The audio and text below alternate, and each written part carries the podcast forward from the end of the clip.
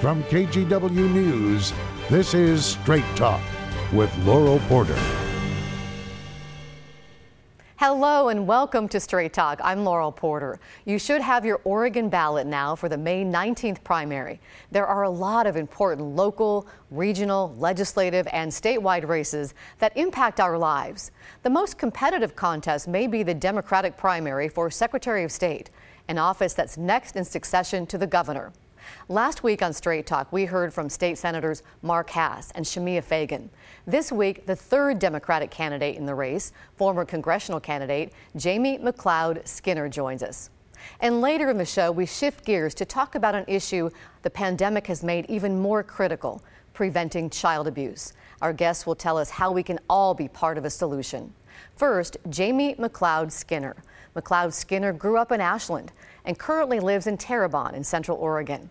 In 2018, she ran against Republican Congressman Greg Walden in the 2nd Congressional District. She lost by 17 points, but it was Walden's closest race since being elected to Congress in 1998. McLeod Skinner is an attorney and got her law degree from the University of Oregon.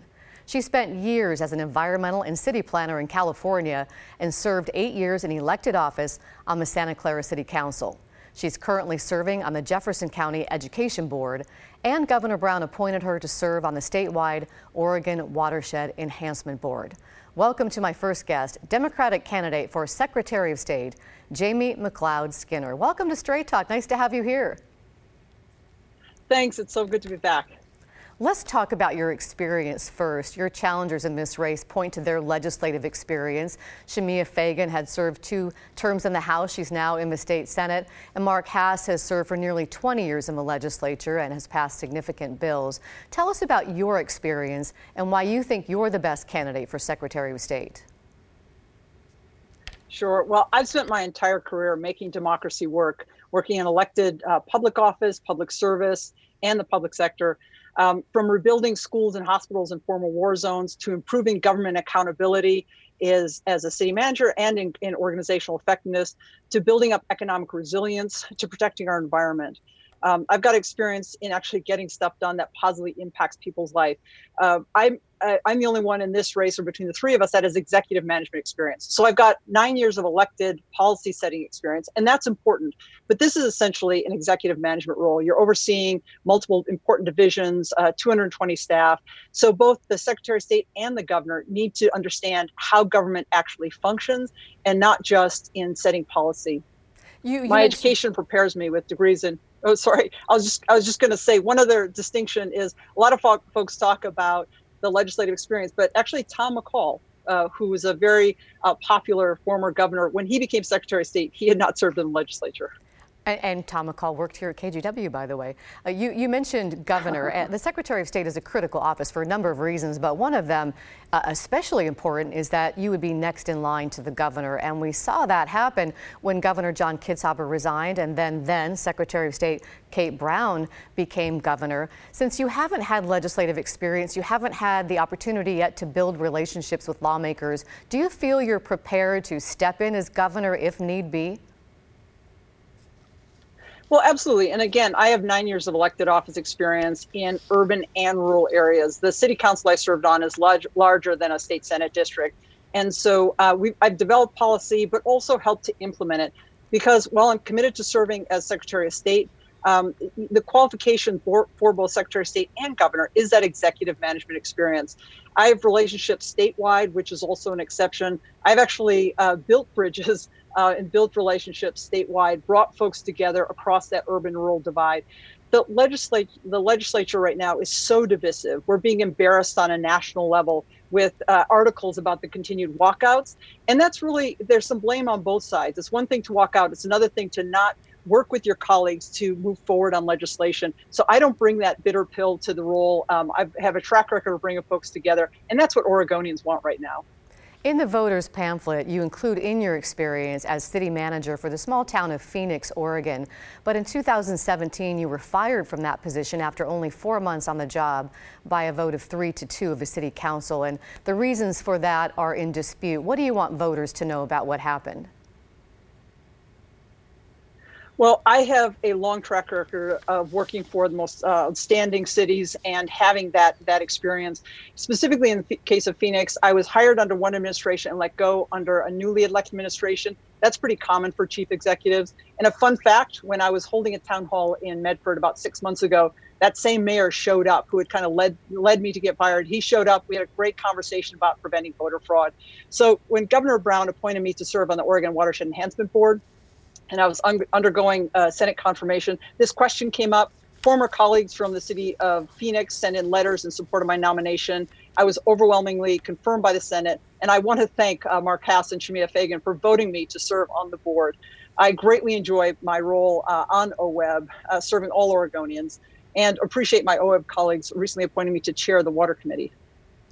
The Secretary of State is also the Chief Elections Officer, and you and your opponents agree on a lot of things, have some of the same values. You all support things like same day voter registration. What makes you different? What different ideas do you bring to this office when it comes to elections?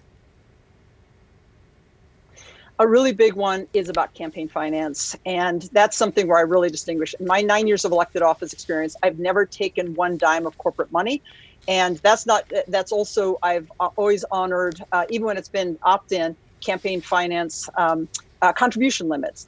And if you look at the race with the three of us just as an example while we've raised approximately the same amount if you look at the average amount raised per candidate mine's about 100 bucks one of my colleagues is about 700 bucks and one of my colleagues is over $5000 per contribution.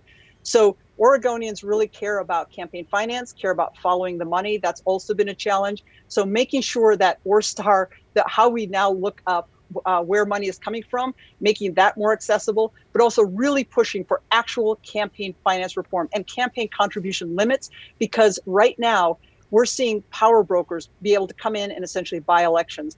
Elections should be decided by Oregon voters, not by big money interests. And I should say that all three of you do support campaign finance reform. Another thing we hear a lot about are cyber threats. We, well, we do, we do, but but if you look at if you look at what we're actually doing, it's not actually practice is the problem. Uh, talking about cybersecurity, that's another important role for the, the Secretary of State to protect the reliability of the elections. Uh, what do you bring to, what different ideas do you have when it comes to cybersecurity and protecting Oregon's elections? Well, this is where both the experience in Silicon Valley is really key to understanding that. I've talked about for months, and I was the first one to propose uh, establishing an election security officer to think like a hacker. The other thing I have is relationships around the state. Our elections ultimately come down to our county clerks. And I've had during this process meeting with county clerks in urban and rural areas. I've had county clerks say they've never had a Secretary of State candidate come in and talk to them about their actual ideas and ask what help they needed that's really about the, the key thing to getting it done is working in partnership with our county clerks to make sure that we're helping them to do their job and make sure that our elections are safe and secure. So it's also outreach to communities and making sure people have information and are pushing back on misinformation campaigns. But again, it comes back, election security integrity also comes back to campaign finance and making sure elections can't be bought. Let's talk about redistricting. This is a census year. We're going through Census 2020, and that means after the census, Oregon is going to have to do something called redistricting, where we redraw congressional and legislative boundaries based on the new population numbers. Right now, that responsibility lies with the legislature, and if they can't get it done, then it goes to Secretary of State. There is a movement in this state and nationwide to shift that responsibility to an independent citizens task force or a commission. One of your opponents, Mark Hass, supports that kind of move, while Shemia Fagan thinks that responsibility should stay with lawmakers. Where do you stand on redistricting?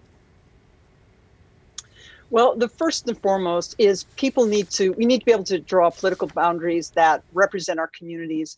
Um, and it's very likely, as you mentioned, that uh, there's the process in place that goes from legislature then to the Secretary of State four of the last six times it's actually gone to legislate uh, uh, the secretary of state and where our legislature keeps walking out and so it very likely will fall to the secretary of state again i believe uh, the process we have now is better than what has been proposed ultimately we need a, a process we can trust but i'm concerned about us losing the voices of uh, communities of interest. That's part of our legislative requirement to make sure communities of interest are included so that there's not gerrymandering. I've got a process that I've laid out where I would appoint an advisory uh, committee. So it would be a public and open process. The, the public would be welcome to, to um, to participate.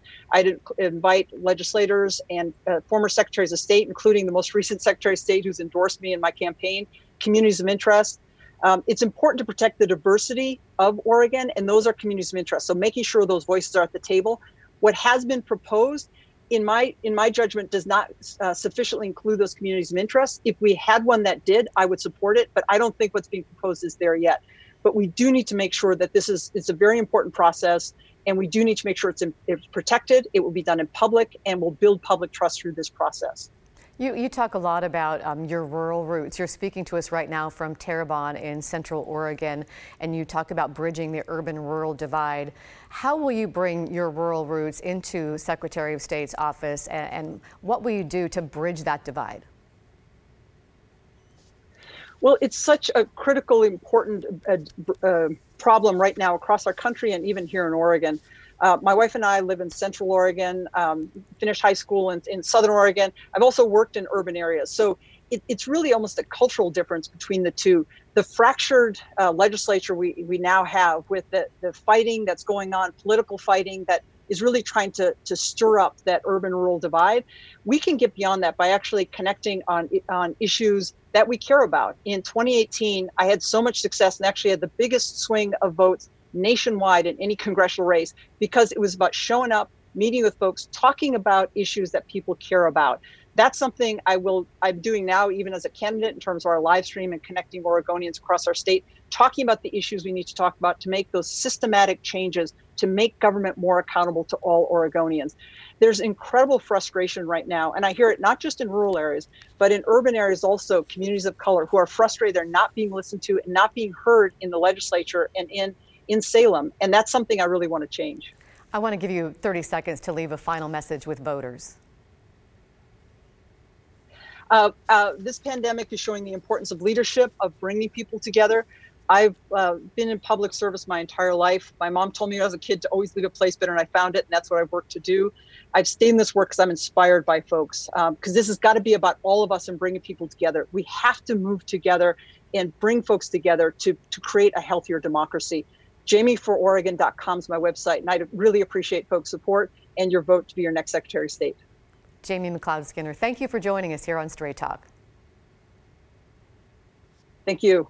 When we come back, we shift gears to focus on our children. During this unprecedented time, there are added stressors for families.